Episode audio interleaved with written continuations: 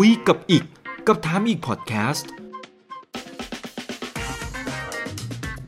คุยรอบด้านเรื่องเศรษฐกิจและการลงทุนกับผมอิกบรรพตครับ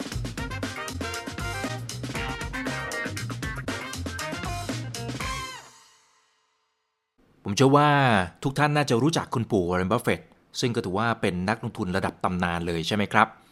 คุณปู่วอร์เรนบัฟเฟตต์นั้นถือว่าเป็น บิดาของนักลงทุนหุ้นคุณค่า ซึ่งนักลงทุนไทยเนี่ยก็ไปติดตามแล้วก็นำมาเป็นต้นแบบในการลงทุนตอนนี้หลายท่านก็ประสบความสำเร็จนะครับ วันนี้ผมจะมาเล่าให้ฟังอยู่ 2 กฎด้วยกันนะครับ ซึ่งผมเชื่อว่าจะเป็นประโยชน์ และถ้าว่าคนไหนที่ลองไปทำตามดูแล้วนะครับ ผมเชื่อเลยนะครับว่าน่าจะประสบความสำเร็จทั้งในมุมของการใช้ชีวิต ทั้งในมุมของการเป็นนักลงทุน ทั้งในมุมของการที่อยากจะเพิ่มความมั่งคั่ง มาดูกฎข้อแรกกันก่อนนะครับ กฎข้อแรกคือกฎ20 สล็อต 20 ช่องครับ คุณปู่วอร์เรนบัฟเฟตต์พูดอย่างนี้ครับ คุณสามารถพัฒนาฐานะการเงินของคุณด้วยกฎ 20 สล็อตครับ พอฟังแบบนี้แล้วผมปิ๊งเลยนะครับ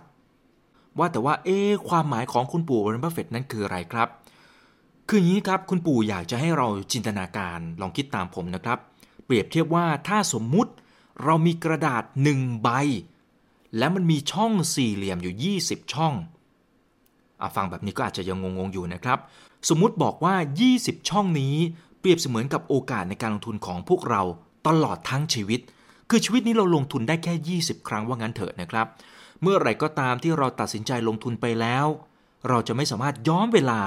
กลับไปแก้ไขการลงทุนได้อีกนะครับ เอางี้ครับเดี๋ยวผมยกตัวอย่างจะได้เห็นภาพมากขึ้น สมมุติว่า เราลงทุน 1 ครั้งครับ เราต้องเจาะรู 1 รู เช่น สมมุติว่าเราลงทุนครั้งแรกไปแล้ว เราก็ต้องไปเจาะ 1 รูครับ นั่นหมายความว่าเราเหลือโอกาสในการลงทุนได้เพียงแค่ 19 ครั้งครับ พอเรามี 20 ช่องเจาะไป 1 รูก็เหลือโอกาสในการลงทุนแค่ 19 ครั้ง ถ้าว่าเราลงทุนครั้งที่ 2 เราก็ต้องไปเจาะรูที่ 2 ครับ นั่นหมายความว่า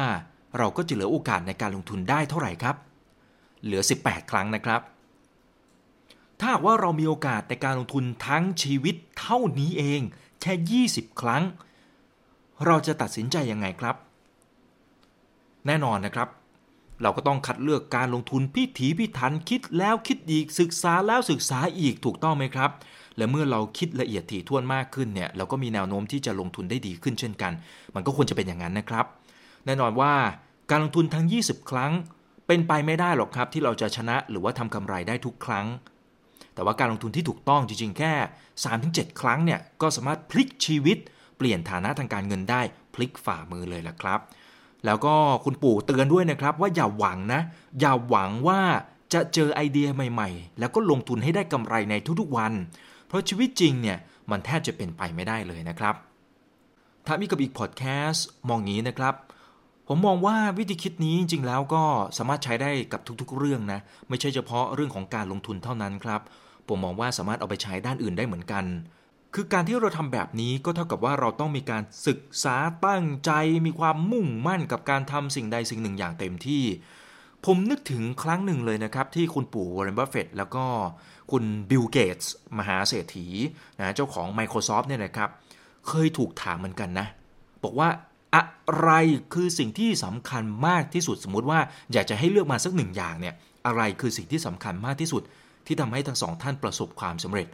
เชื่อไหมครับว่าคำตอบเหมือนกันเป๊ะเลยใจตรงกันเป๊ะเลย นั่นคือการโฟกัสครับ แปลเป็นไทยก็เอาง่าย ๆ อย่างนี้นะฮะคือการมุ่งมั่นใจจดใจจ่อทำสิ่งใดสิ่งหนึ่งอย่างเต็มที่ ทุ่มเทแบบสุดตัวและหัวใจให้กับสิ่งใดสิ่งหนึ่งว่างั้นเถอะนะครับ คือถ้าสมมติเป็นในมุมของการใช้ชีวิตก็คือเราต้องตามหาอาชีพ หาสิ่งที่เรารัก หาสิ่งที่เราหลงไหล หาสิ่งที่เราชอบให้เจอ คือถ้าเป็นในมุมของการใช้ชีวิตมันคืออะไรครับ คือเราจะต้องตามหาอาชีพ เราต้องหาสิ่งที่เราชอบ ต้องหาสิ่งที่เรารัก แล้วต้องหาสิ่งที่เราหลงไหล เราต้องมี passion หาสิ่งที่เราชอบ แล้วก็พร้อมที่จะทุ่มเทให้กับมันอย่างเต็มที่ จนกว่าเราจะมีความเชี่ยวชาญนะครับ และนั่นก็คือสิ่งที่จะทำให้เรานั้นมีความโดดเด่นกว่าคนอื่น แล้วก็เพิ่มโอกาสในการประสบความสำเร็จได้มากขึ้นด้วยนะครับ ว่าแต่ว่าวันนี้ คุณเจอสิ่งที่คุณชอบ คุณเจอสิ่งที่คุณรักแล้วหรือยังครับ ถ้ายังไม่เจอก็เป็นกำลังใจให้นะครับ ค้นหามันต่อไปครับ ลงมือทำเยอะๆ แล้วเราก็จะทราบนะครับว่า อันเนี้ยอาจจะเป็นสิ่งที่เราไม่ชอบ แล้วก็คิดค่าทิ้งอันเนี้ยมันเป็นสิ่งที่เราชอบ เราก็เก็บเอาไว้ในใจ แล้วก็พัฒนาทักษะของเรา อย่างต่อเนื่องครับ วันใดวันหนึ่งคุณมีโอกาสประสบความสำเร็จอย่างแน่นอนครับ นั่นคือกฎข้อแรกครับ 20 สล็อต 20 ช่องครับ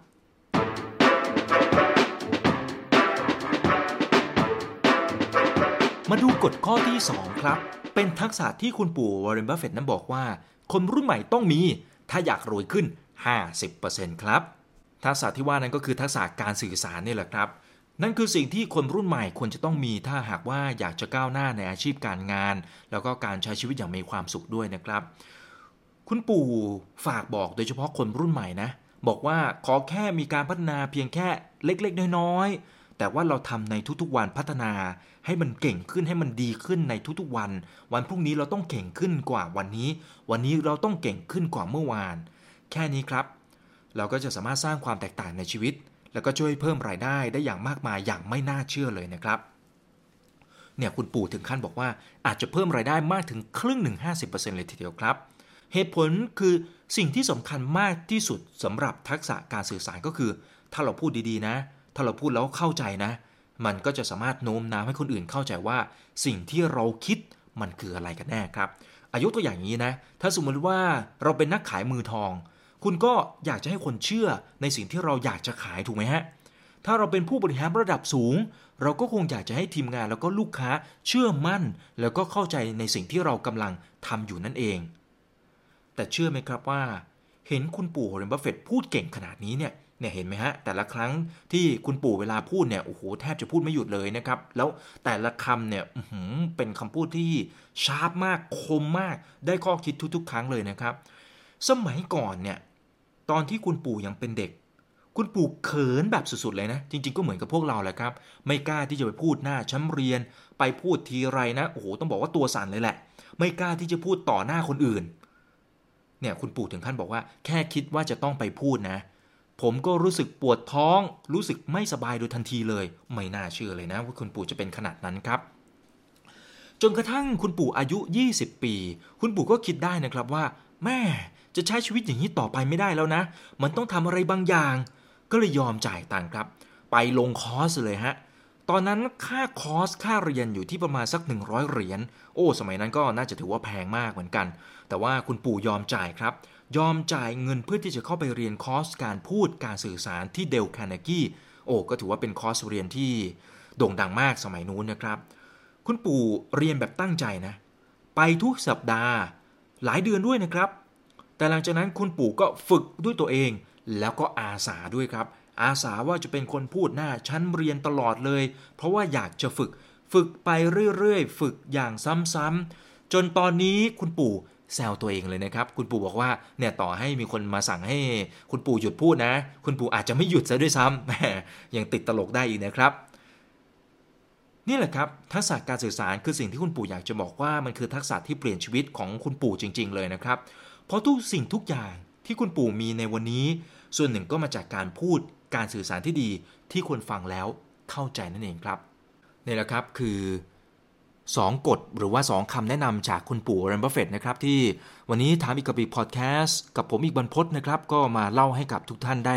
ฟังนะครับ ก็หวังว่าจะเป็นประโยชน์กับทุกๆท่านนะครับ ถ้าไปลองใช้แล้วเป็นประโยชน์ยังไงได้ผลยังไง มาบอกผมได้นะครับ หรืออยากจะ